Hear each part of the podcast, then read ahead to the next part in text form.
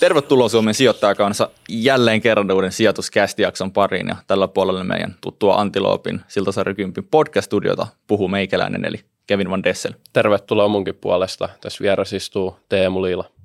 Ja pöydän toisella puolella ihan huikea vieras, mahtava saada sut kauppaneuvos, Unkarin kunniakonsuli, kakkonen yhteyden toimitusjohtaja sekä varmaan hyvin tunnetusti Tokmannin perustaja. Kyösti Kakkonen, tervetuloa sijoituskästiin. Kiitoksia kovasti.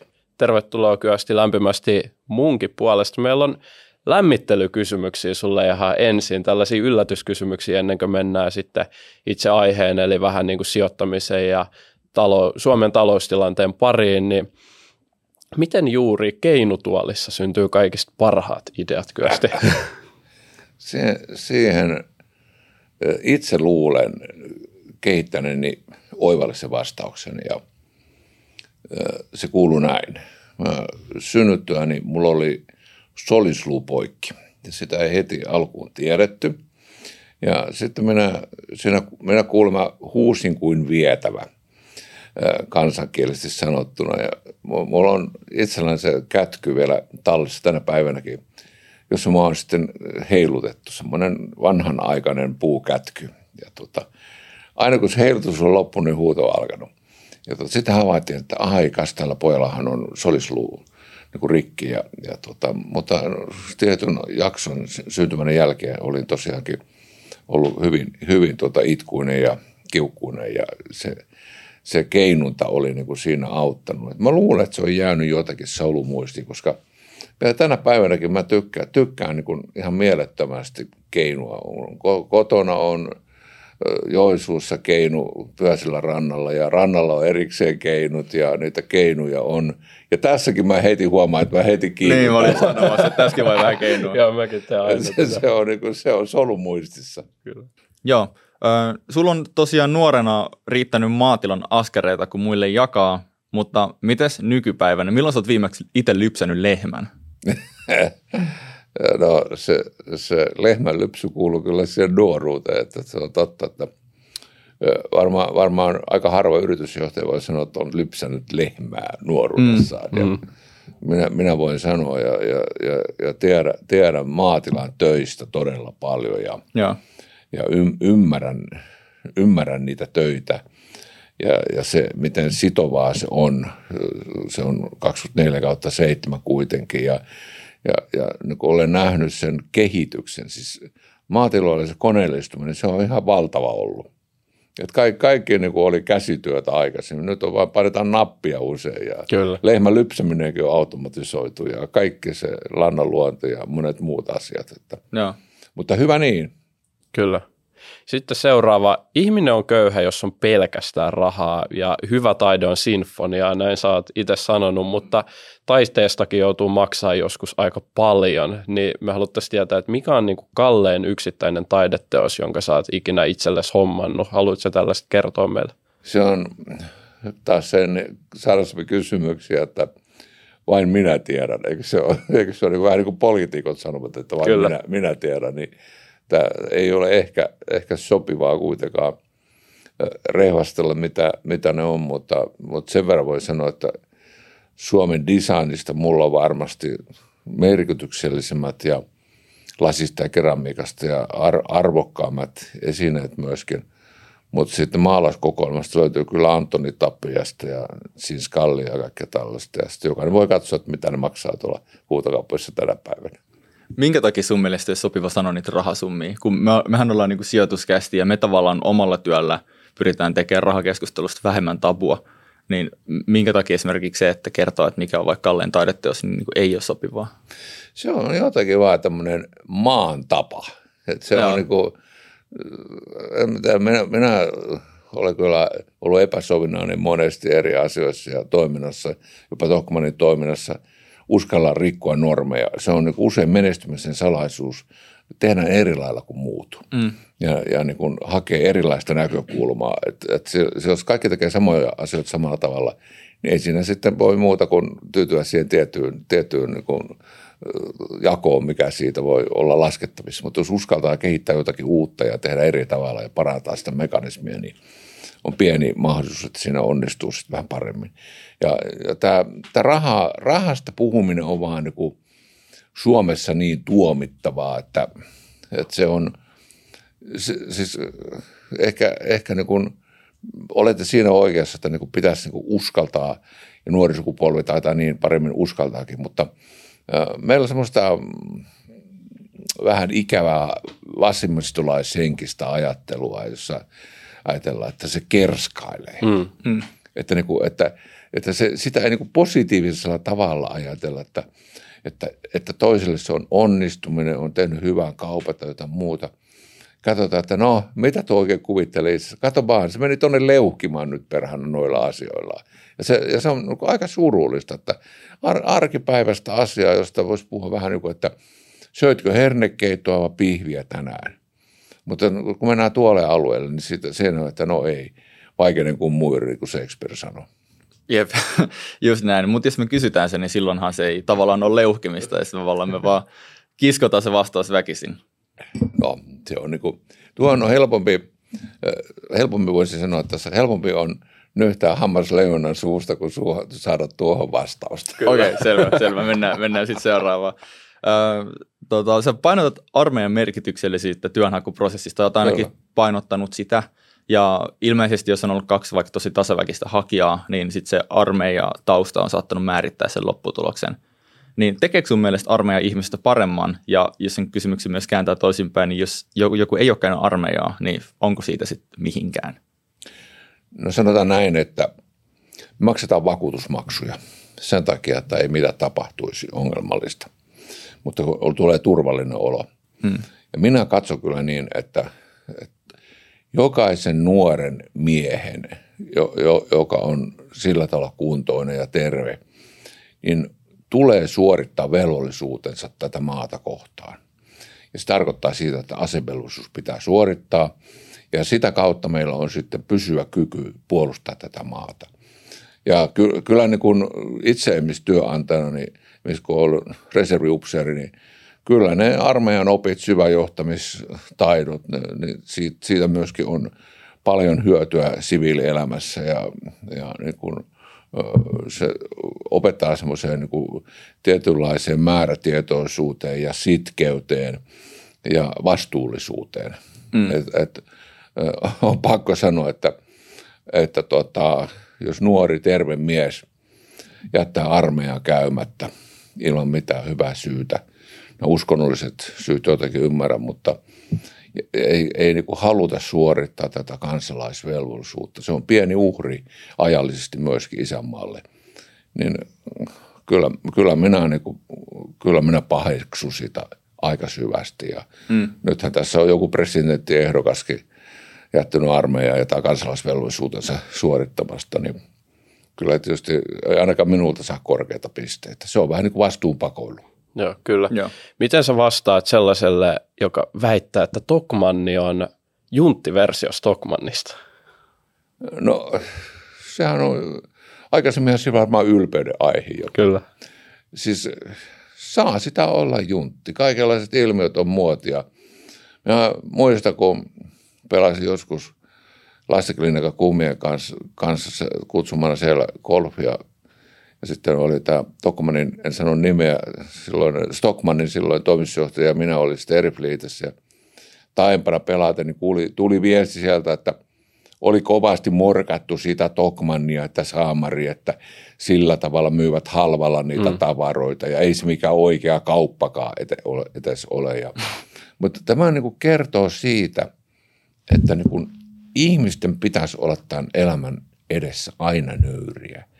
Valmiina muutoksiin. Näitä kortteja maailmankaikkeus jakaa aina vähän uudelleen. Ja saattaa sulla olla hyvät kortit alussa.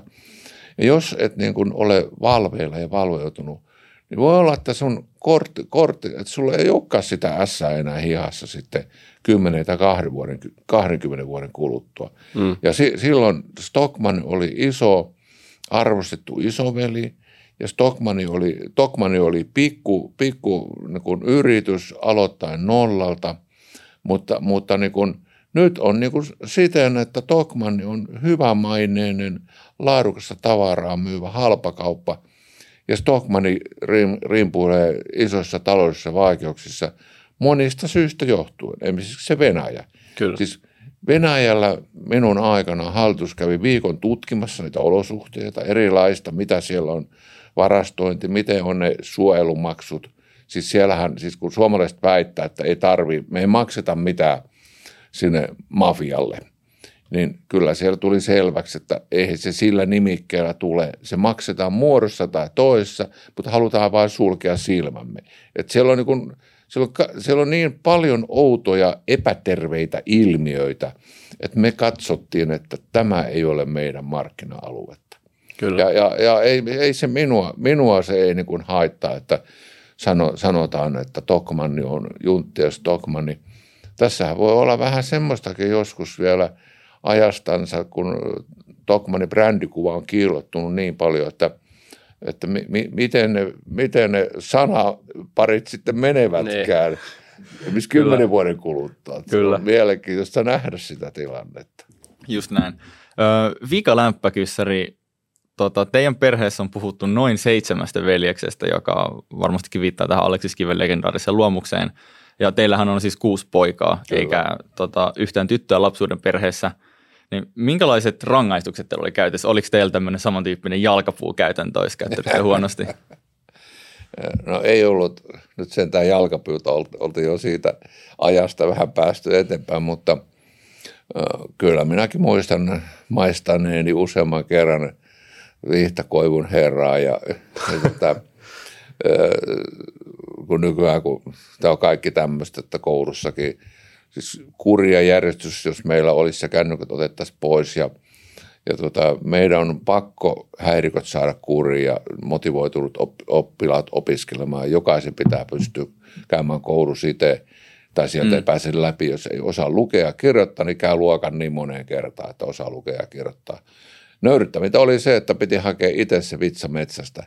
Ja sitten sit, sit, kun housut laskettiin ja siitä sai sitten sitä maistiaista, niin se kyllä, kyllä se jäi mieleen ja yritti välttää niitä tilanteita tietoisesti, ettei, mm. ettei joutuisi uudelleen samaan kyllä. tilanteeseen. Ja minusta se, se on ihan ok. Se oli sen ajan kasvatusmenetelmä. Minä, minä en osaa siitä edes olla niin katkera päinvastoin. Mä olin varmaan ansannut siinä tilanteessa selkäsauna. Joo, ajat on muuttunut. Ei, kyllä nykypäivänä ei, ei lapsia kyllä lyödä. No se, se on kyllä totta. Vaikka välillä olisi itsekin tehnyt mieli välillä niin. tehdä näin omien lasten osalta. Kyllä. Hei, Kyösti, mahtavaa. Siirrytään sitten pikkuhiljaa sun uran ja sijoittamisen ja Suomen talouden pariin, mutta tähän väliin lyhyt kaupallinen tiedote Arnilta, eli meillä on tuttuu tapaa kellot kädessä, mulla XO Eben ja Meikäläisellä on Atlas Eben, ja koska niin kuin sanottiin, me tehtiin sellaista, niin kuin, miten, miten sanotaan, niin kuin ekstensiivistä tutkimusta, ja me ollaan niin kuin, havaittu, että sä oot tosi kova taiteen ystävä, että tämä, on, niin kuin, to, tämä tulee kaikkialla esille. Niin sen takia me haluttiin Aarin kanssa antaa tämmöinen tota, Aarin ja Harri Koskisen suunnittelema Alvar at Aina Aallon kellomallisto, joka on inspiroitunut tämmöisestä tota, Alvar at Aina Aallon niin kuin, muistioista, mitä on löydetty, ja niiden perusteella tämmöinen kaunis boksi näytin kameralla. Hienoa. Niin kiitoksena sitten, että olet tullut tänne juttelemaan, niin siinä on L42 Kulta niminen Vai. kello. Iso paljon kiitoksia. Arvo, arvostan tämmöisiä ja, ja myös Koskisen Harri on hieno taiteilija, että arvostan. Kyllä. Arvostaja. Onhan se hieno, että saa oikean kellon tämän lentäjäkellon tilalle. Niin, kyllä. kyllä. Kiitos kyllä paljon Arnilta Jep. ja tosiaan jos shoppailette, käyttäkää koodi sijoitus 15, saatte 15 prosenttia alennusta, kun hommaatte Jep. samanlaisen kellon kuin Kyöstil tai sitten meillä. Mutta tosiaan nyt vähän vielä sen Tokmannin kimppuun, koska se on aika huikea menestystarina ja kuitenkin pörssissä iso firma nykyisin. Mistä Tokmanni sai Kyösti alkunsa?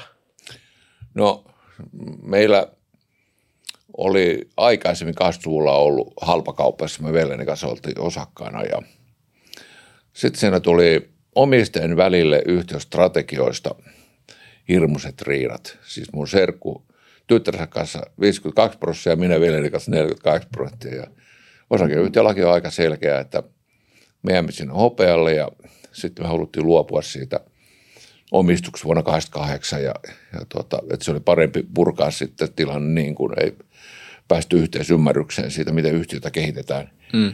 Tähän välihuomautus oli isoja kiinteistökauppoja, tarkoitus yhtiö tehdä. Se on Kara tavara aitan silloin aikoina ja minä vastustin myös, että meillä ei niin persekkeessä merivettä, että tulee tota, tase eikä sitten näitä lisäoperaatioita, kun oli jo tehty niitä toimenpiteitä aikaisemmin. Silloin valuutat vapautui ja mun serkko sanoi, että mä oon ihan hullu, että mä ymmärrän bisnestä mitään. Mä että okei, sä sä tehdä, mutta me jäädään pois siitä. Ja vanha tarina jos luulla. Ne valuuttalainat kaksinkerroisesti ja kiinteistöarvot puolittu ja loppuun kai tarvinne enää sitten kertoa, miten siinä kävi. Ja. M- mutta näiden vaiheiden jälkeen vuonna 1989 Tokmani perustettiin. Pääomitettiin se kunnolla siihen aikaan 15 000 markan osakepääomalla. Ja, ja tuota, siis tämä niin kertoo myöskin, että miten tämä Suomi on kuitenkin vielä edelläkin mahdollisuuksien maa. Pienestä voi tulla suurta, jos vaan niin liikeidea oikea ja, ja jaksaa ahertaa määritystä työtä tehden. Siis tässähän niin kuin täytyy sanoa, että oli ihan hullua aikaa. Mä olin meidän yhtiön toimitusjohtaja ja markkinointijohtaja ja henkilöstöjohtaja ja sitten oli vielä osin ostojohtajakin. Joo. Et siinä, siinä tuota, muun muassa mä ostin vaate, vaateryhmää, naisten miesten lastenvaateet oli iso tuoteryhmä. Niin minä, minä ostin tuota, esimerkiksi naisten vaatteet. Ja Hei. kyllä olen nähnyt messuilla, kun Kike, Maa, Kike Elomaa, nykyinen kansanedustaja, on kellistellyt siellä, katsonut niitä stringejä ja muita, arvioinut, että miten paljon tarvitaan B- tai C-luokan rintaliiviä meillä yhtiön ja niin, Okei. niin edelleen tehnyt jakoja na- naisten blazereista ja muuta, että vähän erilaista työtä, kun mä oon koulutuksesta niin juristi, että vähän Kyllä. erilaista hommaa, homma, mutta tämä, niin kuin, tämä kertoo tästä ajan kuvasta, että ihmisten pitää, kun aina ollaan jakaudu, jäädään kiinni johonkin. Sanoo, että mä oon nyt opettaja, en mä voi mennä tuonne siivoamaan tai muuta. Totta kai voi, se on asennevamma vaan. Jokainen voi kouluttautua uudelleen ja tehdä erilaisia asioita. Siis ei se koulutus ketään saa sitoa. Se on, se on niin kuin kyky tai osoitus siitä, että voi oppia asioita. Ei, se ei todista mitään muuta. Ja tota, no itse tein niitä kaikenlaisia tehtäviä siellä ja viikonloput ja kaikki. Se oli joskus aika rasittavaa. Kyllä muistan erääkin tämmöisen kohdan, jota jälkeenpäin vähän huumorilla olen muistellut edesmenneestä vaimosta, kun lauantaina lähti hallintoyksikköön töihin ja vaimo hyppäsi kuin kepardi auton konepillille sille silloin tota lauantai-aamuna kymmenen aikaa ja sanoisit, olisit perkele ryhtynyt niihin juristihommiin, niin olisi perheellä säännölliset viikonloppuajat, vapaa-ajat. Kyllä se kannusti kovasti lähtemään. Kyllä, se, niin kuin, kyllä siinä oli semmoinen käänteinen kannustus, että tästä pitää nyt tehdä varmasti hyvää työtä, että kun mm. vaimo, vaimokin on noin in, innostunut ja ylpeä tästä minun ajankäytöstä. Niin. Joo. No joka tapauksessa tuommoiseenhan liittyy niin paljon erilaisia vaiheita, vaiheita ja niin kuin halpakauppa ö, hän ei silloin ollut niin, niin arvostettua toimintamuotoa kuin tänä, tänä päivänä. Osin se johtui vähän siitäkin, että myytiin varmaan vähän, se halpahintaisuus ehkä korreloi pikkusen huonomman laatuisuudenkin kanssa. Tänä päivänä kaikki maailman brändit löytyy halpakaupasta ja, ja pyr- pyritään myymään laatua kustannustehokkaasti, että ajankuva on toinen. 2000, jos tämän tarinan kerron nyt, niin sitten me oli 2004, olimme jo maakunnallisesti varsin merkittävä yhtiö siihen aikaan, kohtu isokin 60 miljoonaa euron liikevaihdolla.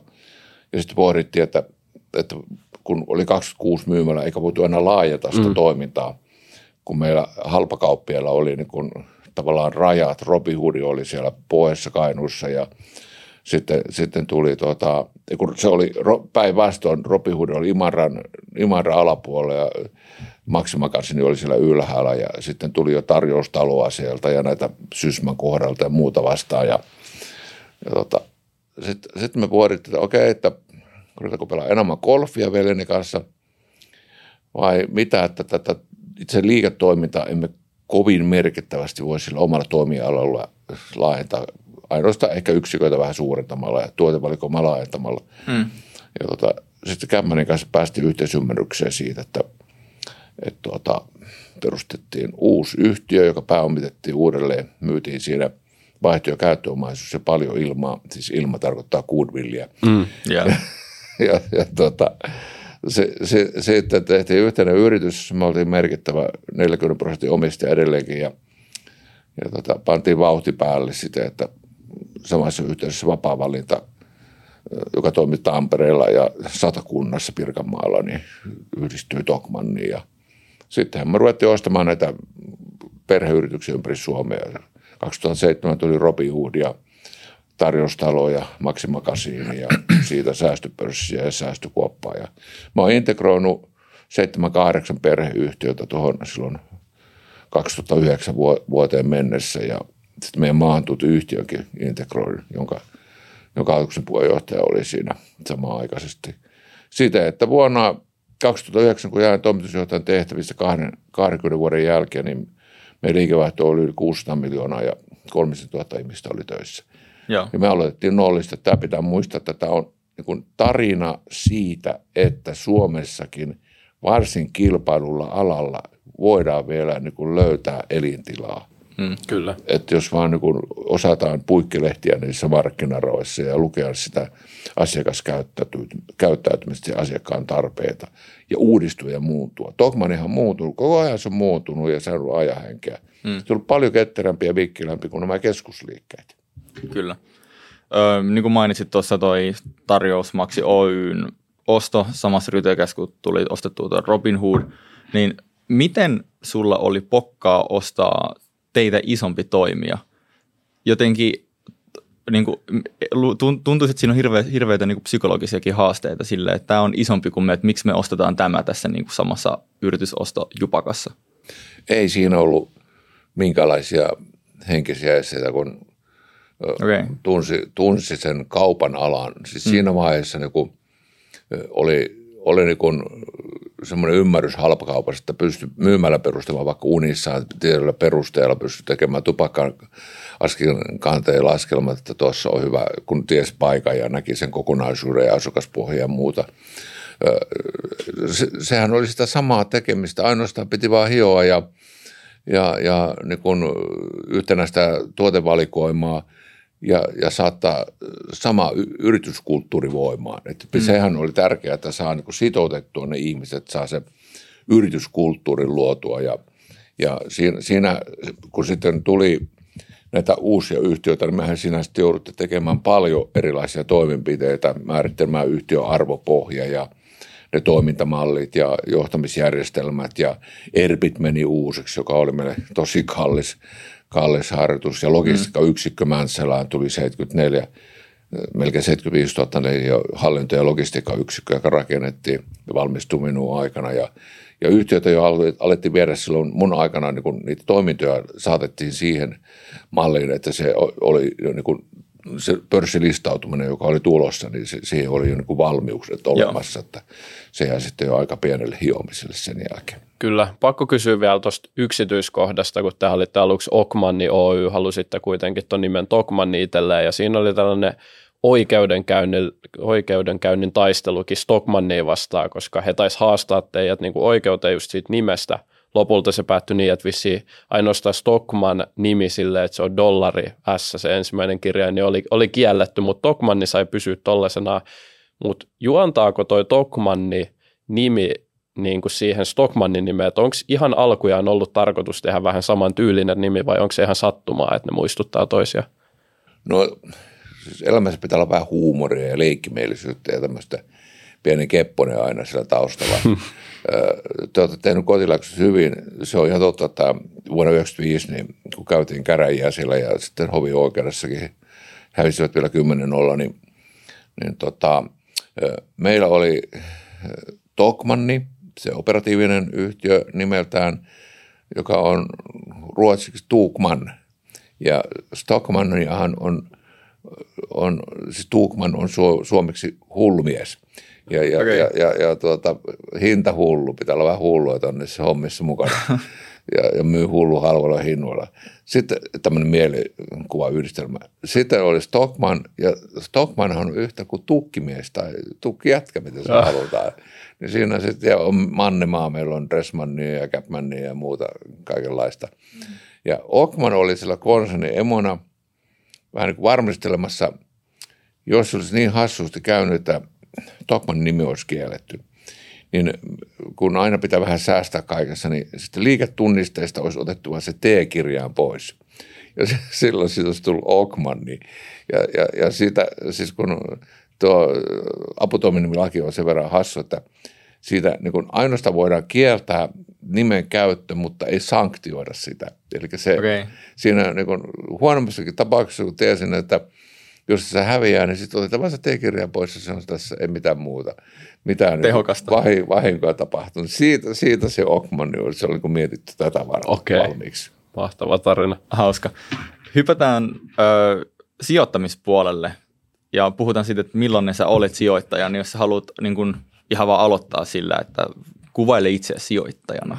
No joo, varmaan, varmaan tota, tässähän on, on tämmöistä, miten mä sanon, elinkaarisijoittamista ollut, ollut, kun oli se Tokmanni ja sitä ennen halpakauppa ja, ja sitten oli tota, mehän aloitettiin Vellinin kanssa koneyhtymällä, eli turpeen tuotannolla.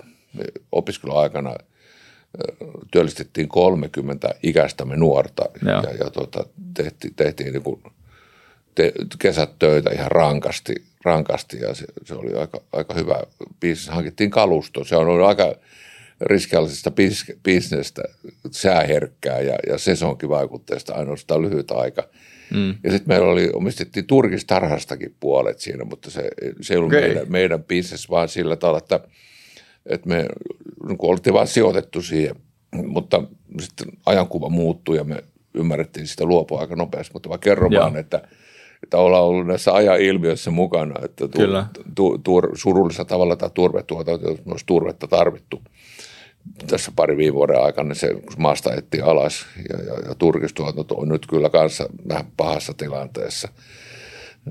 Mutta, mutta niin kuin tähän itse sijoittamiseen, että kun meillä on, on näitä, aikaisemmin oli startuppeja, useita kymmeniä ja, ja tota, aika, kaikenlaisia fiksi-ideoitakin, jos, jos johon niin kuin – on uskallettu tarttua ja lähteä mukaan, hmm. koska niin kun niissä sitten on onnistuessa ne kertomet on sitten vähän erilaisia ja Suomi tarvitsee tarvitsee semmoisia rohkeita ennakkoluulottomia päätöksiä myöskin, että tämä kansantalous kehittyy ja työpaikkoja syntyy ja, Kyllä. ja tulee, tulee uusia Nokioita.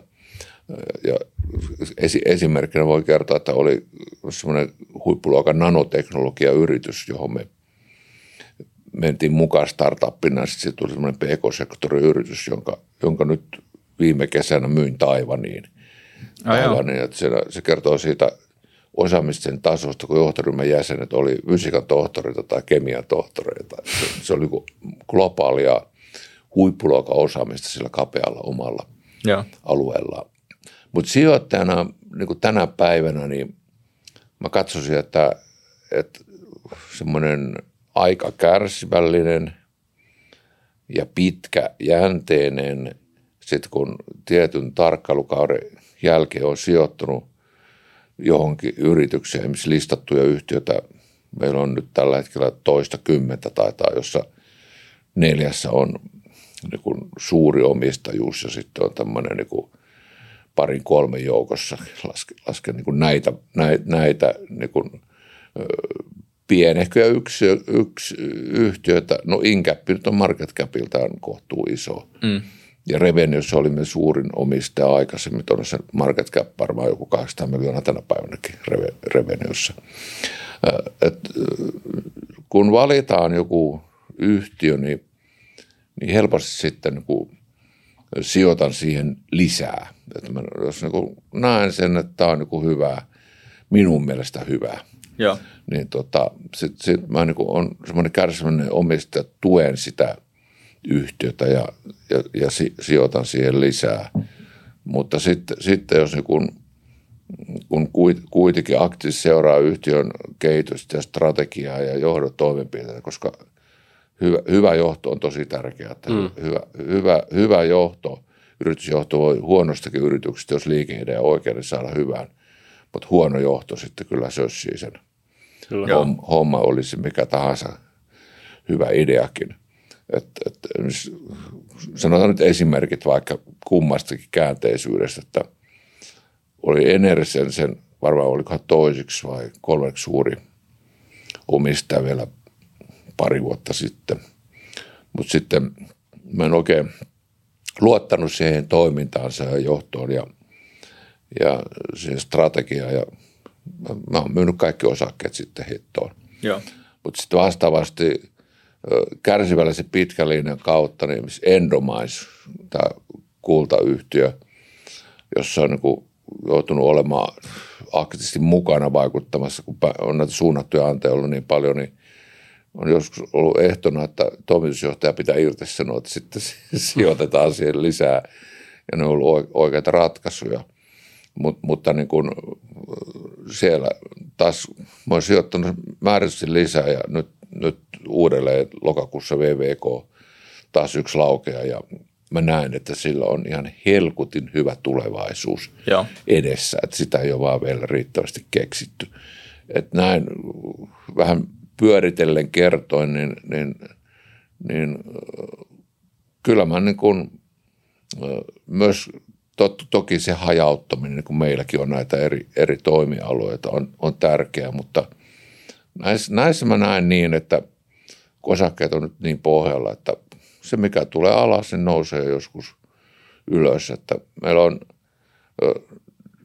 missä me ollaan suuri omistaja listatuissa, niin on, on niin kuin erilaisia yhtiökomponentteja, Aspokompi ja sitten se Endomans ja sitten, sitten on tota Herantis Parma, joka, jos se lääkekehitys menee niin kuin tässä oletetaan, niin siitä tulee vielä ihan oikeasti iso juttu. Kyllä. Joo.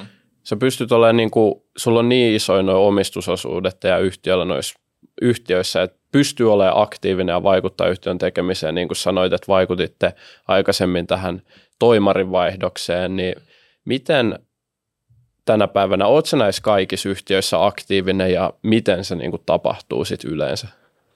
No mä seuraan, seuraan sitä, niissä yhtiöissä, missä me ollaan kolmen suurimman joukossa niin kuin tyyppiä, joku tässä on tämä, tämä otan nyt muutama esimerkiksi Inkäppi tai Doure tai jotain näitä muita, niin – niin tota, mä oon kohtuu aktiivisessa vuorovaikutuksessa yhtiön johdon kanssa, toimarin kanssa tai sitten hallituksen puheenjohtajan kanssa. Et mä koko ajan vähän niin kuin siinä käydään tämmöistä keskustelua, että niiden, niiden rajojen puitteissa, mitä, mitä ne pystyy kertomaan. Että mm, paljon, paljonhan kyllä. siitä niin on, on tiedotteissa, mutta, mutta onhan heillä kuitenkin mahdollisuus silloin, kun ikkuna auki, niin kertoa sitten – niitä kun sijo, sijoittajatapaamisia on, niin aika tavalla väljästi niissä puhutaan monimuotoisesti, että kun itsekin istun sitten vaikka Norden järjestämällä lounaalla, jos se voi olla vaikka Stura Enso toimeri, mm. niin kyllä sieltä saa niin kysyä melkein kaikkea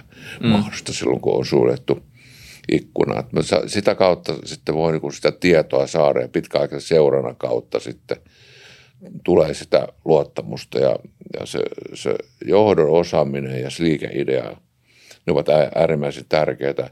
Sitten kun on, on kolme suurimman omistajan joukossa, niin sitten voi vali, jo vaikuttaa siihen hallitusjäsenten valintaan. Mm, Pystyy mm, niin kuin oman niin kuin saman, voi nimetä jo edustajan, että, että tuota, pääsee vaikuttaa siihen selkeästi näkemyksillä. Ja sitten on täällä olla kuudessa, kunhan mä oon nimitystoimikunnassa, pörs, pör, listatun yhtiön nimitystoimikunnassa mukana, jossa on yleensä kolme henkilöä ja kaarissa niistä on puheenjohtajanakin, että, Joo. Että aika vahvasti pystyy vaikuttamaan. Taitaa tulla yksi, yksi niin kuin nimitystoimikuntapaikka lisää tässä. Toi on mun mielestä mielenkiintoista, että sä oot puhunutkin, että sä, et, sä oot mieluummin niissä nimitystoimikunnissa kuin niissä hallituksissa, niin halu, ja jos mä oon tulkinut oikein niin kuin jotain sun haastatteluita, niin haluatko vähän kertoa tätä, että miksi sä teet mieluummin näiden nimitystoimikuntien kautta tämä ikään kuin aktiivista vaikuttamista, kun sä voisit kuitenkin varmaan olla yhtiöiden hallituksissakin enemmän? Joo, no Revenion hallitustyöskentelyn jälkeen mä en ole tosiaan ole halunnut, vaikka niin kuin tietenkin pääsisin ja on kysyttykin vaikka kuinka monta kertaa.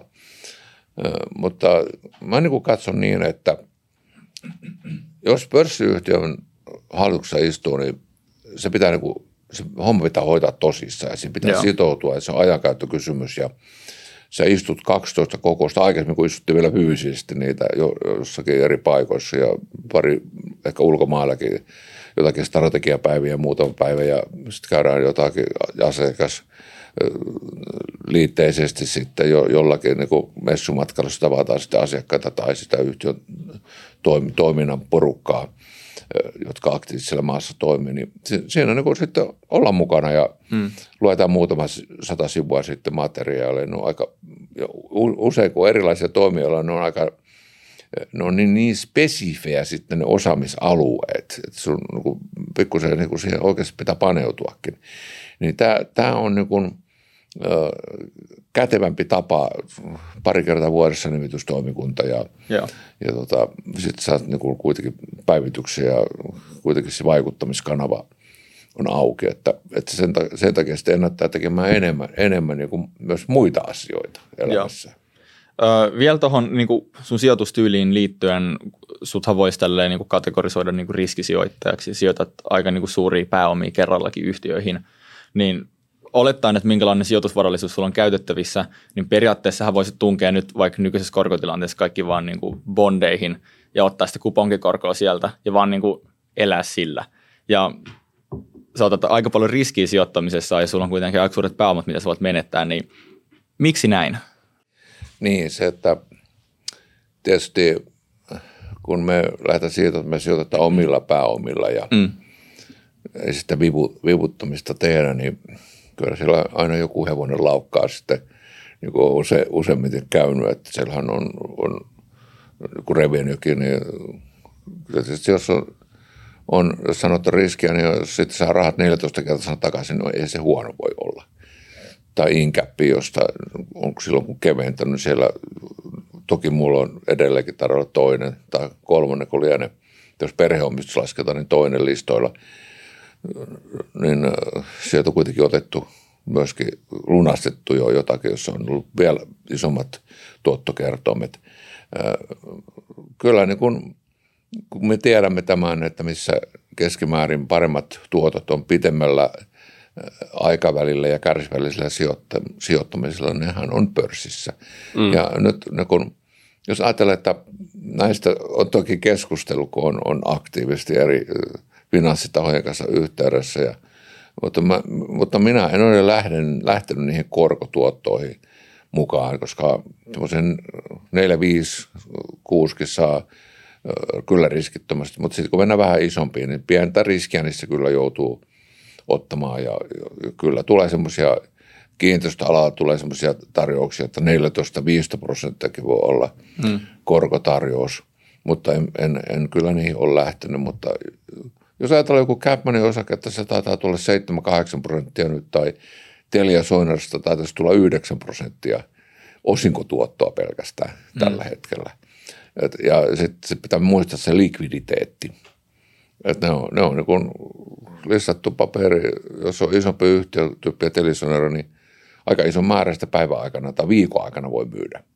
Jep. Mm. Että, et, et, et, kyllä ymmärrän tämän, että jotkut ajattelee näin, mutta tässä tämä sana riskisijoittajat on isosti jo mainittu, niin tuo turvallinen linja koron suhteen, niin se ei vaan tyydytä minun, minun niin kuin sijoitustarpeita. Ennen pidän sitten rahaa siellä valmiudessa odottamassa, että nopeasti voi sitten johonkin suunnattua antiin vaikka osallistua tai Joo. jotain hyviä. Tämä, tämä markkina elää tällä hetkellä. Tämä on ihan järkyttävää, miten paljon tulee erilaisia tarjouksia, eri mm. muotoisia mm. sijoitustarjouksia tällä hetkellä. Ja nyt varmaan syksymällä on sitten jo hyvä aika tarttuakin, että kyllä mä luulen niin, että tässä, tässä niin kuin joku käänne, käänne niin kuin yhtiöiden osalta voisi tapahtua. Tuossa esimerkiksi joulukuussa voisi jo vaikka pieni ralli olla päällä, koska Joo. moni ulkomaalainen sijoittaja, kun tarkkaan lukee noita talouslehtiä erilaisia eri maiden, niin moni on sanonut, että on Suomesta niin kuin vähentäneet tai melkein lähteneet pois. Ja sitten on sanonut, että mutta mutta me olemme valmiita tulemaan takaisin. Mm. Ja, ja se, että mikä on se oikea hetki, kun ajatellaan, että, että pörssi diskonttaa puoli vuotta aikaisemmin. Että jos ajatellaan, että joulukuussa on ralli, niin se tarkoittaisi, että käännös tapahtuisi ensi kesänä Suomessa. Ja se on kuitenkin jo paljon mahdollista, että kyllä mä, meillä nämä ongelmat nyt tiedostetaan jo tällä hetkellä, mitä, mitä pitäisi tehdä ja mm. korjata. Sanoit, että ei tyydytä sun sijoitustarpeita, mutta mä voisin kuvitella, että sä et sinänsä niin kuin rahaa tarvitse. Sul, niin kuin, sun ei tarvitse saada hyviä tuottoja, että saat enemmän rahaa. Öö, niin mitkä on ne sijoitustarpeet? Mitä sä sitten haet sillä sijoittamisella, jos sä haluat niitä hyviä tuottoja? Mikä on se niin no, endgame? Mä kerron, että siitä filosofista on nämä listatut yhtiöt. Sitten on mulla niin kuin, niissä isompia yhtiöitä, että mä treidaan. Ja sitten mä katson, että mitä teen ja otan jonkun taso ja sitten vaan pois. Ja sitten jos katsoo jonkun treidaushaarukan ja sitten ostaa uudelleen, kun se laskee ja sitten taas kippaa pois. Mutta sitten meillä on kiinteistöjä, myöskin 100 000 neliöitä nurkkeja, jossa niin tulee tämmöistä kun on RippleNet-sopimuksia, niin tietää, että indeksoitu tuotto, mutta kulut on kaikki, jopa kiinteistövero ja vakuutus on sitten käyttäjällä. Ja kohtuupitkillä sopimuksilla niin ne on niin kuin aika, aika selkeää, että sitä niin kuin turvaavaa osiota on sitä kautta haettu. Ja sitten on näitä PK-sektoriyrityksiä, joita tota, jossa sitten niitä, niin kuin, niihin mennään mukaan, mukaan koko ajan – uusiin ja sitten joku, niille myös tarvittaessa tehdään kauppaa. Niin kuin yksi yhtiö on myyty tänä vuonna ja luultavasti vielä toinenkin tulee. Toistakin ehkä tulee kauppa tänä vuonna. Et ne on niin kuin, myöskin on niin kuin, tav- tavallaan niin kuin tämmöisiä, että ni, ni, ni, niillä, niillä voidaan tehdä kauppaa. Ja, ja sitten pitää, on pakko mainostaa, että olen sitten mukana kyllä vaimoni Juliana Porsaksen Pogap-rahastoissa myöskin, että niissä on kyllä, täytyy sanoa ihan, että kun rahastosta puhutaan, niin niitä tuotoista, niin kolme, kolme vuotta rahat keskimäärin kolminkertaisena takaisin. Se on musta aika hyvä. On, mutta pitää vielä haastaa, koska tavallaan nyt sä avasit sieltä filosofiaa, mutta niin kuin sanoin, niin se sun ei tavallaan, että sun varallisuudella, niin tavallaan ne suhteelliset hyvät tuotot ei olisi välttämättä tarpeellisia, vaikka että saisit tietynlaisen elämäntyyden ja taloudellisen varmuuden alle, että sun ei tarvitse tienata suuria määriä summia, koska olet tehnyt sen jo – niin haeksisit jotain jännitystä vai miksi sä haluat ne hyvät tuotot ja miksi sä et tyydy niihin ta- tavallisiin korkotuottoihin? Mitä, miksi sä haluat vielä hyviä tuottoja? Ehkä se on sillä, että, että on, on vielä niin kuin innostunut, on niin kuin halu seurata markkinoita aktiivisesti. Se on niin kuin, tuohan on, niin kuin, jos niin kuin vähän haluaisi painopistettä siirtää siihen, että pelataan enemmän kolpia ja katsotaan kerran kuukaudesta, missä ollaan – minä katson varmaan kaksi-kolme kertaa päivässä, että miten kurssit kehittyy ja onko tuossa joku hyvä juttu tai joku hyvä uutinen. Joo. Se on ihan semmoinen vaan niin kuin tahtotila. Mm. Ja, ja sitten kun näistä puhutaan näistä, kun tuo kiinteistösijoittaminen on selkeä, ää, mutta sitten myös yksi, mikä tässä on pakko mainita, joka, jota niin suomalaiset olisi hyvä suosia jatkossa myöskin enemmän tulevaisuutta ajatellen, siis moniarvoisesti, niin on taidesijoittaminen – ja, ja kyllä, kyllä niin kun se design-kokoelma, joka mulla on, niin saa pistää aika monta pientä listattua yhtiötä, market capia yhtiötä, että niin kun, niiden arvossa päästään samaan kuin mitä se kokoelma arvo on. Paljon, paljon se on. Sitä on vaikea sanoa. On, onko sulla arvioita se, siitä? On siitä semmoinen lappalainen määritelmä, että poroja on kummallakin puolen puuta. Okei. Okay. siis taidehan on performoinut, se oli Kevin Vissi, joka teki jonkun videon, että onko jopa taiteet niin kuin, tuottanut paremmin kuin osakemarkkinat niin kuin pitkässä juoksussa, joka on aika mielenkiintoinen. No joo, sen verran voin sanoa, että kun 80-luvulla aloitin, niin 80-luvulta 90-luvun loppuun ostu design – mitä siis tietysti edellyttää, että ostanut virkkalaa ja ostanut semmoista tavaraa, että se, olisi, sillä olisi kaupallinen arvo, mm. vaikka saatopyllä tai kristisillä myytäessä, niin, niin se markka on muuttunut euroksi ja sitten sitä se voi kertoa ehkä, ehkä vaikka kahdella tai kolmella. Niin siitä mm. saa jonkinlaisen käsityksen. Mm. Se, siihen silloin ostettu design on niin kuin ollut hyvä sijoitus kyllä, kyllä. paitsi että Joo. siinä on vähän muitakin arvoja mukana. Kyllä. joka on ollut se kärki. Se, se arvon kehitys on tullut siitä, että designin suosio on kasvanut, jota ei ole silloin niin osannut edes ajatellakaan. Niin. Kyllä. Mm. Me vähän puhuttiin tuosta niin pörssin puolella lämpötilasta ja niin kuin taloudessa, mutta nyt jos mietitään Suomen taloutta, joka ei ole voidaan puhua jo melkein menetetystä 20 vuosikymmenestä. Mä en muista kuka tästä twiittasi, kun oli tämä menetetty vuosikymmen finanssikriisin jälkeen, mutta uskoisit sä nyt, tai uskotko Suomen parempaan taloudelliseen tulevaisuuteen nyt niin kuin tämän uuden hallituksen myötä ja näiden toimien myötä?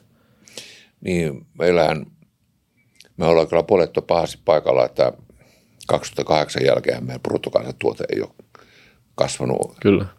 oikeastaan yhtään. Mm. Siis nyt ollaan 23 vuodessa, että, että kohtaan tässä on 20 vuotta, muutama vuosi pannaan lisää tähän.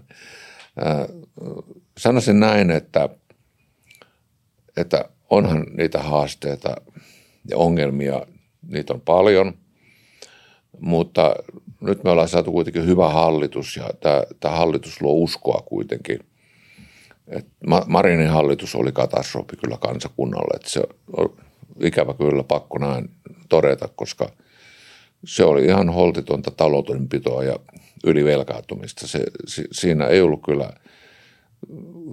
avustajia oli niin paljon, että päät olisi yhteen, mutta ymmärrystä oli sitäkin vähemmän, että – se on vähän tuo ruotsalaisen sanoa, että tumma tynnyr pudlar mest, että en tiedä. Tässä taisi käydä vähän sillä tavalla. Tästä, no. Niitä korko, korkoja nyt makselee tämä hallitus ja mm. nyt sitten tämä, minua niin kuin harmittaa henkilökohtaisesti, että tämmöinen kauhea kitinä ja surina tulee siitä, että yritetään tervehdyttää, tehdään välttämättömiä asioita, joudutaan leikkaamaan – me oltaisiin suomeksattuna lirissä, ellei näitä toimenpiteitä tehtäisi isolla kädellä, eikä kovemmallakin kädellä. Missä joku asumisen tuki, niin eihän Ruotsissa asumistukea. Et siis tämmöisiä, niin kuin, no, siis pakkohan meidän on jollakin tavalla tervehdyttää tätä meidän taloutta ja, ja me syödään tällä hetkellä leipää lastenlasten suusta – ja sitten tämmöinen, missä meidän pitäisi päästä eroon, tämä sosiaalidemokraattinen kateus, että nyt kun huudetaan, että rikkaat, rikkaalta, rikkaalle annetaan, niin mitä annetaan, ne maksaa vain vähemmän veroja. Mm. Meillä pieniä keskituloiset maksaa suhteessa vähiten tulo, veroa ja alle 16 000 euroa ansaitsevat eivät maksa ollenkaan veroa. Niin se, eikö se ole niin reilua, että jos tarkennuksia tehdään, niin tehdään kaikissa tuloluokissa. Sehän on oikeudenmukaisuutta. Epäoikeudenmukaisuutta, jos joillekin vaan annetaan.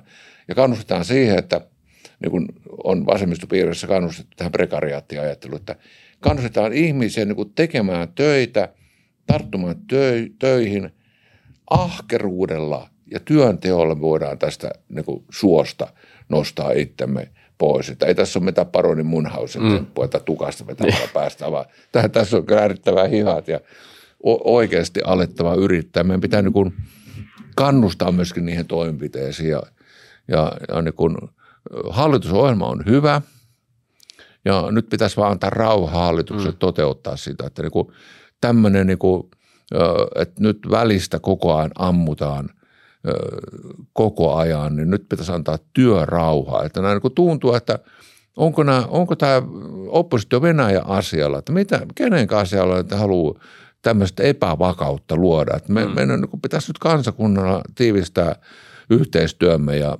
meidän pitäisi niin kuin, löytää se yhteen hiileen puhaltamisen taito. Mm, ollaanko me niin kuin aikaansaamattomia, eli pitäisi kannustaa niin kuin siihen, että tehdään enemmän töitä ja ollaan vähemmän niin kuin Onko me paperi, Onko me paperi? Valuuko lisää? Ei mitään. paperi? Tulee hiha, ässä hihasta. Jatketaan vaan, jatketaan no, vaan. No, Arro No en mä tiedä. Mä sanoisin näin, että kun tästä näistä työttömyysturvakysymyksistä on puhuttu ja sitten näistä, näistä että, että miten paljon pitäisi näitä ansiosidonnaisia päiviä olla – niin mulla on henkilökohtaista kokemusta paljon Tokmanin ajalta siitä, että – ihmiset otti tappiinsa ne, ne ansiosidonnaiset päivät ja sitten ne tuli sanomaan mulle, että ota mut töihin siksi aikaa, silloin oli välillä kuusi kuukautta, sitten muuttui kahdeksan kuukautta, että ei ole edes palkalla väliä, kunhan otan, niin sitten mä voin palata mm. siihen vanhaan, aikaisempaan, parempaan palkkaan, että mä voin osoittaa, että mä oon ollut nyt sen tietyn pätkän taas töissä. Sitten mulla alkaa se taas se monen sadan päivän lörköttely. Että mä sanon, että on käsittämätöntä vastuuttomuutta, että – että, että niin kun nuoret ihmiset ei tee, niin kuin asevelvollisuudesta puhuttiin, niin jokaisen pitää meidän vaan vastuumme kantaa ja tehdä, kantaa se taakkamme ja, ja, ja, ja ei, ei, voi olla semmoinen prekariaatti, että ottaa asuntotuet ja kaikki tuet ja, ja keplottelee ja laskee sitä, että kannattaako mennä töihin. Ei se ole, siis minun aikana, kun mä olin nuorempi, niin hävettiin, että ollaan työttömänä. Nämä mm. eivät edes ymmärrä edes hävetä sitä, että siis kyllä, kyllä niin kuin, ei, ei, ei, kuka se maksaa ne viulut? Mm, siis, ei kuka. kuka se maksaa ne viulut? Otetaanko lisää velkaa? Se on nyt nähty, että se, se on tyhmää, mitä edellinen hallitus teki. Sillä, sillä me ei pärjätä, kun ne menee syömään velkaa. Se on mm. eri asia, jos me kehitettäisiin semmoista tuottavaa toimintaa, infrastruktuuria ja kaikkea semmoista, että se velka voitaisiin ottaa, joka niin kuin maksaa itse itsensä tulevaisuudessa pois. Kyllä. Tuosta Marinin hallituksesta välähti silmiin TikTok itse asiassa livessä oleva hyvä tämmöinen nosto. Uh, shout out TikTok live. Ja by the way, meillä oli yli 10 000 tykkäystä, huikeeta. tässä välissä. Uh, voidaan ottaa vaikka tämmöinen uh, Aura tulee pyyhkimään tässä välissä. No niin, innostuminen, innostuminen teettää. Tämä on hyvä aihe. Joo. Eihän taisi riittänyt tämä mun paperi, täällähän on ihan kunnolla. Joo, täällä. Pystytkää laittaa tykkäyksiä. Ja pikainen kaupallinen yhteistyö Nextorilta. Tiedättekö te, miten me valmistauduttiin tähän Kyösti kakkosjaksoon? Teemu tietää, koska Teemu teki saman homman. Me luettiin, kuunneltiin. Nextorista. Nextorista, Kyösti kakkosen elämänkerta.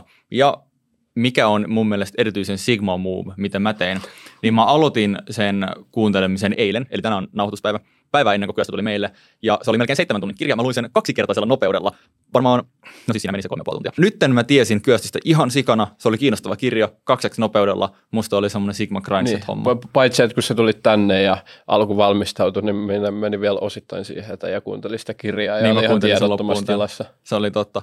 Ai että niin, tämän pitää olla mainoskin, totta. Öö, eli meillä on huikea tarjous, jos sä haluat myös kuunnella näitä kiinnostavia kirjoja. Nextorissa on ihan sikana hyviä kirjoja. Mä aidosti voin suositella Nextoria.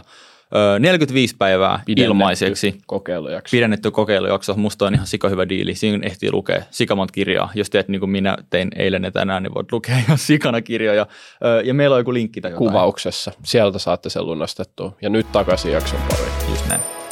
Joo, tosiaan. Mennään takaisin tähän aiheeseen. Eli siis tänne vilahti tänne TikTok-liveen semmoinen hyvä kyssäri, että, että Marinin hallituksen aikaan, kun tuli korona, niin eikö yrittäjiä yritetty tukea koronan aikaan niiden niin kuin tukipakettien niin kuin kanssa, annettiin niin kuin rahaa, niin mä vaan kiinnostaa, että mikä sun fiilis oli siitä ratkaisusta, että Joo. tälleen tehtiin? Joo.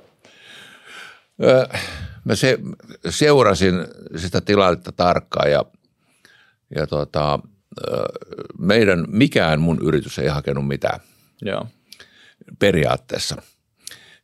Niin kuin kun me ollaan Rauhalinna laitettu, kerro vain esimerkkinä tässä periaatteessa, Rauhalinna, joka on tämmöinen historiallinen vanha kulttuurirakennus, saneerattu sitä neljä vuotta kalliisti – niin siihen olisi kuulunut kaikenlaisia avustuksia museovirastoon ja muuta kautta. Miten semmoinen periaate, että päätös, että ei haita siihen yhtään mitään. Oliko tämä tämä, mitä remontoitiin niin kuin 10 miljoonaa edestä? Joo, se olisi ollut vähän enemmänkin, mutta me, niin kuin, me, me, me, ei, tota, me ei haettu siihen mitään yhteiskunnan tukia. Että mä katsoin, mm. että tehdään tämä omina, omina töinä ja omilla mm. kustannuksilla. Ja, Joo. ja musta Täytyy sanoa, että kun se sata tonninen, mikä sieltä tulla helähti, niin oliko se peräti Helsingin osuuskauppa täältä sai sata tonnia IKH. Ja katsoin, monet hyvin menestyvät yritykset saivat sen, jolla ei ollut mitään merkitystä heidän niin kuin taloudenpidon kannalta tai menestymisen tai selviytymisen kannalta. Mutta sitä vastoin sitten yksikin minun vuokraani, kun meillä on eri, eri muotoisia vuokralaisia, yksi ravintoloitsija, niin – sitä valitti, että kun, tota, kun siinä katsottiin sitä historiaa, hän on avannut uusia, pari uutta ravintolaa ja ne, ne luvut on sitten niin hyvät, kun on ne kuulut etupainotussa, niin mm. hän, hän vaikka työllisti mitenkään, olisiko 50 henkeä vai mitä siellä joissa, niin että hän ei saanut mitään avustusta, että on ihan pulassa tässä. Että kyllä nyt on vaan pakko sanoa, että – siellä niin kuin, ne kriteerit oli jotenkin väärin mitotettuja ja ne yritykset, jotka olisivat ollut kasvuvaiheessa tai todella tarvinneet, niin taisi kohdentua väärin, että ei saanutkaan sitten ja taisi mennä lappuluukulle. Ja, ja niin kuin sanoin, että semmoiset yritykset, joilla on omat pääomat kunnossa ja muuta, niin se, se, ei ne niin kuin niitä rahoja tarvinnut. Joo, kyllä siellä oli jotain ongelmia allokoida, niin kuin ehkä nyt tämä sähkötukihommakin, että periaatteessa kaikki nekin ihmiset oli saamassa. Mä en tiedä, miten tämä on nyt itse asiassa edennyt, tuliko niitä tukia lopulta kaikille, mutta siis kaikista rikkaimmatkin ihmiset sai täsmälleen samat tuet. Sehän meni suunnilleen neliöiden mukaan vaan jaettiin sitä sähkötukea. Mm. Mm. Miten sitten, niin kuin jos yksi yksityishenkilöitä miettii, jo puhuttiin tuosta asumistuesta, sä olit aika paljon sitä vastaan, että meillä on näin paljon tukia, mutta haluaisit sä ne ihan kokonaan pois? Olisiko se sun mielestä niin kuin paras linja vai mikä on se oikea taso noille niin kuin sosiaalietuuksille? Minä en ole sosiaalitukiasiantuntija ja, ja tuohon niin kuin sillä tavalla vaikea vastata. Mm. Kyllähän tietenkin selvä asia on sitä mieltä, että – että heikossa asemassa olevia yhteiskunnan jäseniä pitää tukea ja mahdollistaa heidän elämä. Ja, ja, ja ennen kaikkea mä niin kantaisin huolta siitä, että, että lapsiperheet, nuoret, se nuorten masentuneisuus, siihen löydettäisiin oikeita lääkkeitä ja osattaisiin niin tarttua varassa vaiheessa koulu, koulussa ja, ja opettajallakin on vastuu siinä innostavuudessa ja niillä kaveriyhteisöllä – että se, niin kuin, että ei, se koulukiusaaminen, se on myöskin vanhempien vikas. Vanhemmat ei osaa pistää lapsia niin kuin kurissa ja seurata sitä tilannetta. Hmm. Ja, ja enhän mä ole sanonut, että asumistukea ei tarvittaisi, että se, se varmaan on semmoinen kombinaatio – Suomessa tietyissä tilanteissa me ollaan siihen totuttu, mutta se, se pitää niin kuin katsoa, ne kriteerit pitää katsoa kohtuullisesti, kohtuullisesti siten, että asuntotuki ei ole syynä siihen, että en ota työpaikkaa vastaan, koska mm. minun, minulta pienenee asuntotuki, jos otan tämän työpaikan vastaan, niin siinä hallitus on ihan oikealla asialla, mm. että se työn kannustavuus, otetaan se työ mieluummin vastaan ja tehdään se oma osa, koska – se on aika huonoa mor- moraalia esimerkkiä, jos, aika, jos useammat rupeaa ajattelemaan niin, että, että en ota, enpä ryhdy tähän töihin. Et, että, tuota, että tämä järjestelmä pitää muista muuten, muutenkin huolta, koska niin kuin jokaisen pitää sitten kouluttautua uudelleen, jos tarvitsee olla käytettävissä. Pitää olla itse työkyvystään huolehtiva, pitää olla itse aktiivinen, koska niin kuin – kun mä näin sitten, kun työnantajana näin niitä tilanteita, kun se on tullut 300 päivää poissa tai 200 päivää tai pitkän ajan. Ja sitten sä oot oppinut siihen veltoon elämään nukkumaan aamulla myöhä. Ja se, se, niin kun, se oma tahtotila on jo vähän niin kuin heikentynyt siihen ahkeruuteen ja, ja, ja siihen, että se niin sinne muiden rytmissä pysyt tai myöhästelet töistä sitten ja sitten tulee niitä veltoja poissaoloja, että niin kuin, on, mä oon nähnyt näitä ääriilmiöitä, että kun pidennetty viikonloppu otetaan, niin ilmoitetaan torstaina, että ollaan sairaana. Että sekin se yksi päivä, jota nyt, että oma vastuu yksi päivä, niin musta se on ihan oikea toimenpide. Se voisi olla kaksi päivää. Ruotsissahan se taitaa olla kaksi päivää, koska silloin näitä niin kuin omia leikkisairasoloja, niin kuin niitä karsiutuu. Toki siellä on semmoisia oikeita asioita, mutta siellä on yllättävän paljon myös väärinkäytöksiä ja jokainen kestää se yhden päivän ottaa omalle vastuulle. Nyt on myös hyvä se, että tämä hallitus keventää verotusta kaikissa luokissa. Tämä hallitus kannustaa myöskin työntekoon, kun verotusta kevennetään. Nämä on niin äärimmäisen hyviä asioita, mitä tämä, tässä hallitusohjelmassa on eikö se joskus ole tehnyt sillä tavalla Tokmannin aikoihin, että te olette nähneet jostain datasta, että joku henkilö tykkää ottaa ennen näitä jotain tyyli joulupyhiä niin kuin sen yhden sairaspäivän ja sitten se henkilö Eiku viikon. Sairasviikon. Koko ja sit, viikon. Ja sitten olisiko ollut, ja tämä tarina saattaa mennä pieleen, mutta olisiko ollut jopa sinne henkilökohtaisesti soitit hänelle etukäteen, että toivottavasti et ole kipeä niin kuin nyt tulevana viikkona. Kyllä. Tässä oli tuommoinen oli semmoinen, kun työnantajat pystyy HR kautta kaikenlaisia asioita katsomaan, mm. Niin sitten todettiin, että kaksi viikkoa ennen juhannusta ja kaksi viikkoa ennen joulua, niin on viikko poissaoloa leipomiseen ja siivoamiseen. Ja sitten mä soitin tälle rouvalle kotiin sitten tuota, että mitenkä monta pointtia – se kysyi, että miten se johtaja tämmöisiä kyselemään, niin sitten oli pakko sanoa, että tässä vaan niin on tämmöinen pelko, että saattaisi iskeä sairauskohtaa ensi viikolla, että haluaisin, haluaisin vaan varmistua, että on, onko kaikki hyvin. Ja sen jälkeen ei ikinä enää tullut tämmöisiä yllätyssairauslomia. Okei, Kyllä. on ihan Se auttoi. juttu. Semmoinen henkilökohtainen huomiointi. Kyllä. Joo, just, just näin. Mä, mä veikkaan, että sä oot myös sen kannalla, että nythän hallitusohjelmassa on tämä kevyempi niin kuin irtisanomispolitiikka. Sä oot varmasti sen puolella kanssa, että työnantajan olisi helpompi niin kuin irtisanoa palkallisia myös, jotta sitten ei olisi niin suuri riski palkata työntekijöitä. Niin, se, että äh, nythän on helpompi erota puolisostaan kuin päästä vaikeasta työntekijästä eroon ja, ja niin kun, se on aina vähän semmoista, että se on työnantajan vika. Mutta kyllä mä oon nähnyt, että toki on varmasti huonoja työnantajia, mutta mä oon kyllä nähnyt valitettavasti on niitä huonoja työntekijöitäkin. En tiedä, mulle vaan niitä on sattunut ja silloin, silloin kun isoja massoja työllistää ihmisiä ja on, on tehnyt varmaan toista tuhatta henkilöhaastattelua tai oliko enemmänkin, niin sitä kyllä näkee, näkee aika paljon, kun paperit katsoo ja tossu asennosta pystyy vähän läpi, läpi lukemaan siinä ihmisiä ja, ja yrittää tietenkin katsoa se, että se työtiimi kokonaisuus syntyy, koska sehän on myymälöyksikössä tai monessa muussakin, niin nehän on usein henkilökemia kysymyksiä myöskin. Mm, että se yksittäisen henkilön työpanos, vaikka se olisi hyvä, mutta se on niin kuin hankala sille omalle porukalle, niin se, se aiheuttaa silloin haittaa eikä sovellu siihen.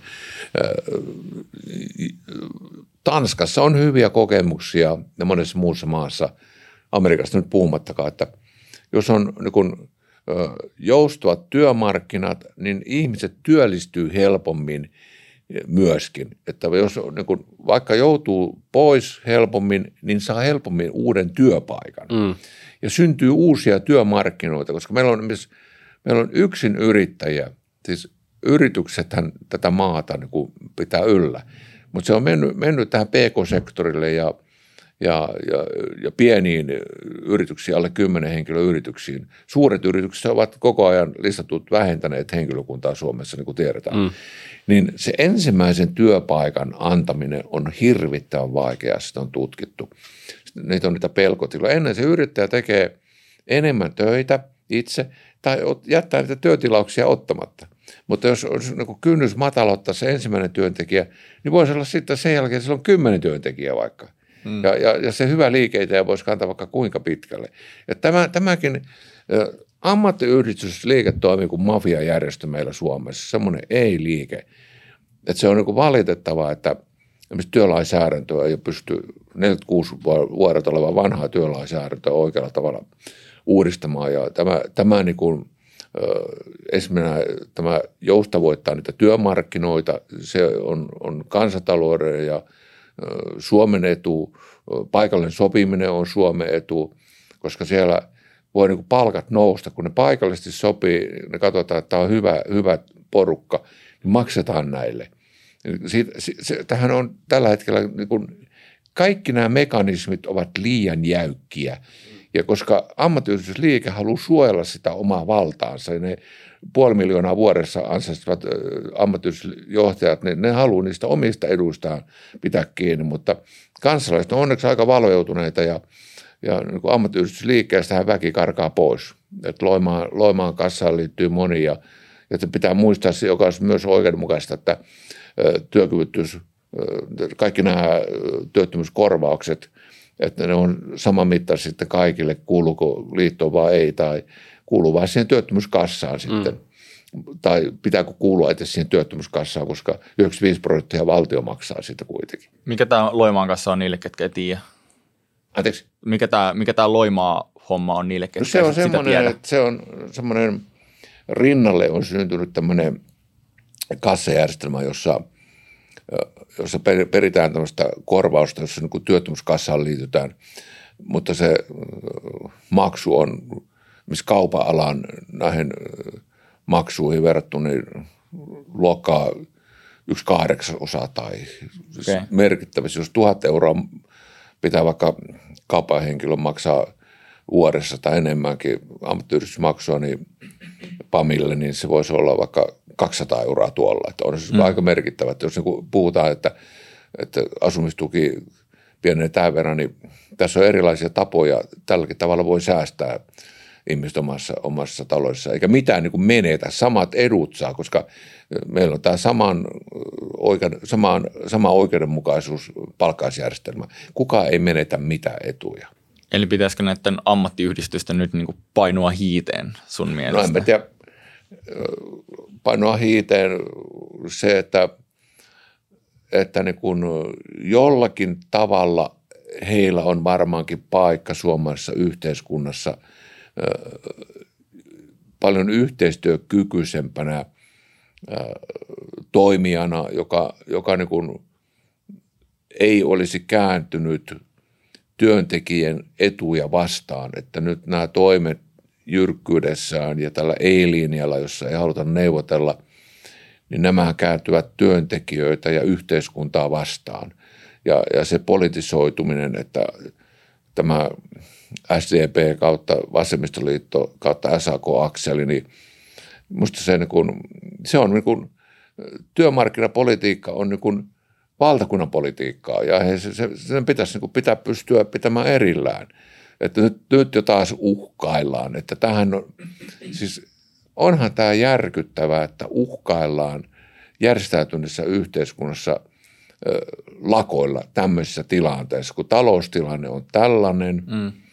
Ja sitten jos kun lakko-oikeutta ajatellaan sitä, että ö, niin kun missään ei tällä hetkellä, ei Ruotsissa, niin tässä lähipiirissä on näin jyrkkää tukilakkomaisuutta tai että, että ammattiyhdistysliike voi rikkoa lakia. Siis 95 prosenttia Suomen lakosta on laittomia lakkoja, siis rikollista toimintaa. Ja ne saavat siitä tuomion usein, mutta kun sitten sakko on joku kolme tonnia tai muuta.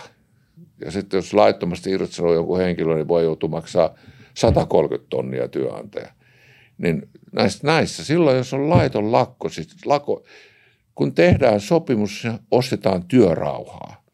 Siis jos, jos tota, mennään tukilakkoon jollakin toimialalle, niin siellä on, on niin kuin voimassa oleva sopimus, niin sehän on sen työrauhan rikkomista, vaikka se olisikin tukilakko. Mm. Niin silloin, silloin esimerkiksi paperi, koneita 2004, kun käynnistettiin 200 kertaa ja ajettiin alas ja ylös, se vie aina kolme päivää, että se prosessi saadaan mm. niin kuin loppuun viety, niin voidaan satojen miljoonien euron vahingot aiheuttaa suomalaiselle elinkeinoelämälle. Onko se oikein? Tukilakoilla. Ei se minun mielestä ole oikein. Se on epäreilua. Ennen kaikkea, kun se on laittomasti tehty. Niin tässä pitäisi joutua vastuuseen tuottamuksellisesti. Eli jos vahinko on 200 miljoonaa, niin silloin se ammattiyhdistysliikkeen pitäisi maksaa se 200 miljoonaa, kun on se vahinko aiheuttaneet ja ne avainhenkilöt sitten tuomita henkilökohtaisesti myöskin sakkoihin. Niin on liikenteessä ja kaikkialla. Siis, siis kevyemmissäkin minusta tämä on niin, niin raskas rikos kuitenkin, työrauhavelvoitteen rikkominen, niin mm. pienemmissäkin koulutuksissa joutuu maksamaan isoja summia. Miksi tässä ei joudu korvaamaan? Että se niin kuin oikeudenmukaista sitä järjestelmää, että pitää niin kuin nämä pelisäännöt uudistaa, jos ne on useita kymmeniä vuosia vanhoja. Joo. Pahoittelut keskeytyksestä. Tähän väliin ihan huippunopea tiedote ei ole mainos, vaan ne, ketkä katsoo videota, näkee, että mä oon meidän tettiläisen Sisun kanssa Kaisaniemen puiston liepeillä täällä veden äärellä ja Sisu kertoo nyt, että mikä on oikein homman nimi. Sijoituskästi on päässyt vuoden sijoitusteka finaalistiksi ja nyt te voitte äänestää sijoituskästi voittoa. Kyllä, kai sä äänestit jo. Mä äänestin jo tietenkin. No niin, hyvä. Äänestäkää tekin. Meillä on linkki Nordnetin järjestämän kisan finaalin äänestykseen meidän kuvauksessa. Tehkää niin kuin sisu. Se on meille tosi iso juttu ja mahdollistaa sen, että me viedään sijoittamisen ja talouden hienoa, hienoa sanomaa eteenpäin ja saadaan lisää huikeita tyyppejä niin kuin sisu tänne esimerkiksi tettiin. Mutta nyt takaisin jakson pariin. Sä oot joskus sanonut kiinnostavasti, mä, mä en muista missä, koska tosiaan niin näitä suhun liittyviä artikkeleita ja kirjoja on tullut koluttua nyt tässä lähipäivinä jonkin verran, mutta näin, että se on, tietää jo suora sitaatti, mutta oot sanonut suunnilleen niin, niin, että on mielenkiintoista, että valtion johtoon pääsee ihmisiä, keitä ei otettaisi edes yritysten johtoon. Niin onko tämä nykyhallitus, niin kelputtaisitko sä tämän nykyhallituksen yritysten johtohommiin? Niin, silloin taisin edellisen hallituksen aikana lausua niin, että ja nimenomaan, että puhuin pörssiyhtiöstä, tuosta yhtiöstä vielä, että en, en, en kyllä niin kuin oikeasti oikeasti tunnistanut edellisestä hallituksesta yhtään sellaista ministeriä, että olisin nähnyt heissä kyvykkyyttä, he olisivat voineet toimia jonkun pörssi, suomalaisen pörssi, edes suomalaisen pörssiyhtiön johdossa. Tämä, hän ei ole mitään talousvastuullista pörssiyhtiötoimintaa, tämä, mihin kyseinen rouva nyt siirtyi. Marin. Sanoisin niin, että tässä hallituksessa on paljon enemmän kyvykkyyttä ja osaamista ja vastuullisuutta, että, että iloitsen siitä, siitä että tota, on, on tässä niin kuin ainakin paremmat eväät tällä, tällä hallituksella kyllä mm. toimintaansa. Kyllä.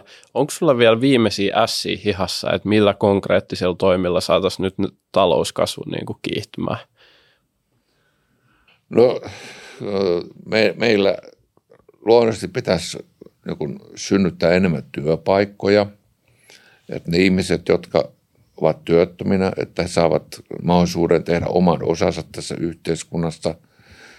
Sitä kautta tulee verotuloja lisää ja, ja kyllä mä niin näkisin niin, että, että kyllä niin kuin työssä käyminen on kuitenkin palkitsevaa. Siellä on ne sosiaaliset verkostot ja pitää olla sen verran motivoiva ja innostava se työ, että siitä voi olla ylpeä.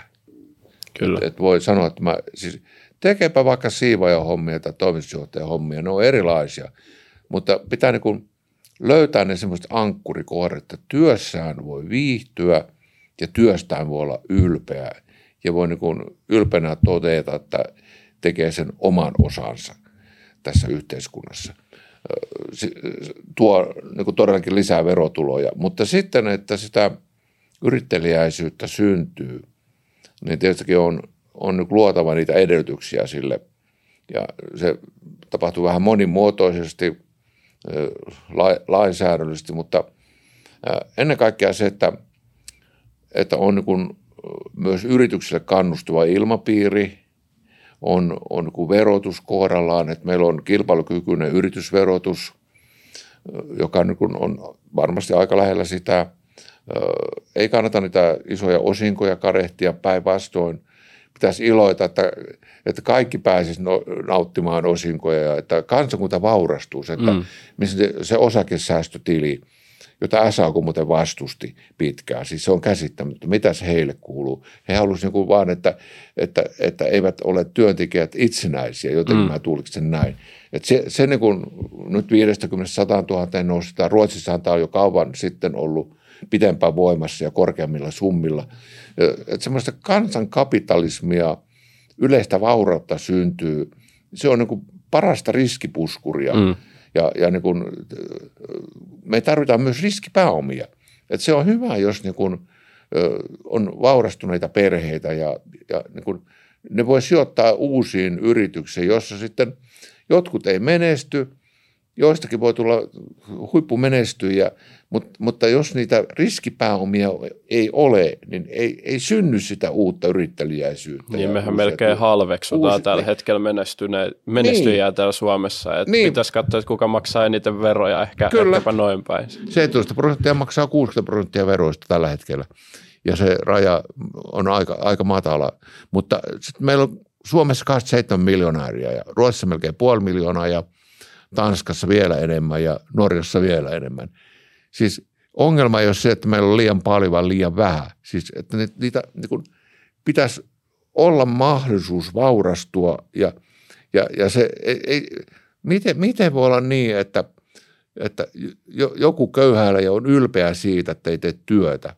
Ja sitten toinen tekee tosi paljon työtä ja ahertaa ja käyttää vapaa-aikansa muuta. Niin miten se ei ole sitten niin arvostettua, että sitä pitää niin kuin – niin kuin vähän vähätellen ja silleen, että no tässä nyt vähän tuli, tuossa onnistuin. Niin silleen vähän varovasti puhua. Siis sitä kautta, siis meillä on, meillä on niin kuin sairas ajatusmaailma. Kun mä sanoin, että tämä sosiaalidemokraatti katosi maailmani, aja, maailmankuva, niin se on ollut meillä kymmeniä vuosia vahingollinen, että meidän pitäisi niin kuin päästä innostavuuden ja kannustavuuden mm. ja tämmöiseen, niin kuin, että hei, hieno juttu – tehdään näin ja menestytään, koska niin kun menestyjät vetää myöskin niitä muita mukaan ja ne maksaa aina sitten kuitenkin en, veroja, eniten ne maksaa veroja, vaikka sanotaan, että ne maksaa, eivät maksa riittävästi, mutta ne maksaa todella paljon. Pitäähän se joku kohtuus olla siinä progressiossakin, että jos varastaa yhteiskunta kaiken sun ansion, että niin kun riskit ja yrittäjälle, sä teet konkurssit, nauretaan, että ei se perhana osannut, hä, hä, hä.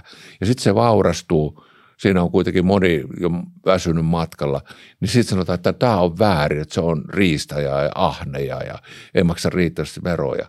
Siis tämmöisestä niin kuin kahtia jakavasta, polarisoivasta